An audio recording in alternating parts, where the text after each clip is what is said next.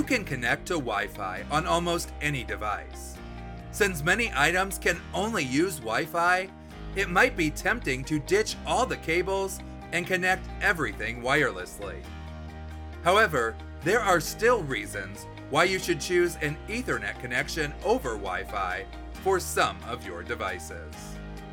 For Personal Tech Media, this is 2 Minute Tech. I'm Jim Herman.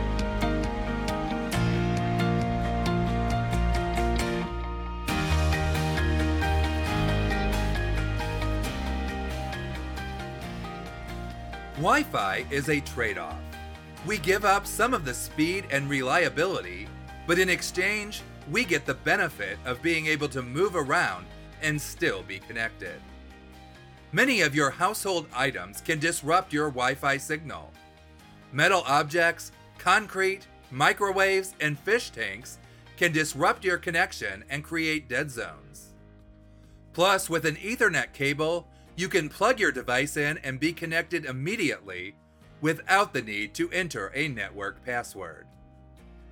On top of that, we have more devices sharing our Wi Fi than ever before. Although Wi Fi speeds have gotten faster, many more devices are sharing that bandwidth. In the early 2000s, we had just one or two computers in our home that needed the Wi Fi connection. In the 2010s, we started adding phones, tablets, and more.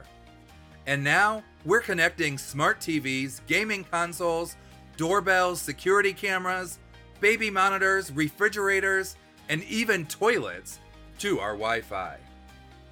As a general rule, if a device is going to stay in the same area and it has an Ethernet port, you should use an Ethernet connection if you can. It may not be possible to get an Ethernet cable to each device that meets that criteria, but whenever Ethernet is an option, it's still the better choice.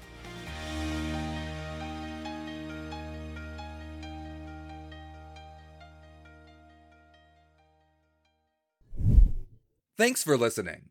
Be sure to follow us in your favorite podcast player so you never miss an episode. Or subscribe to the video version on YouTube or Rumble.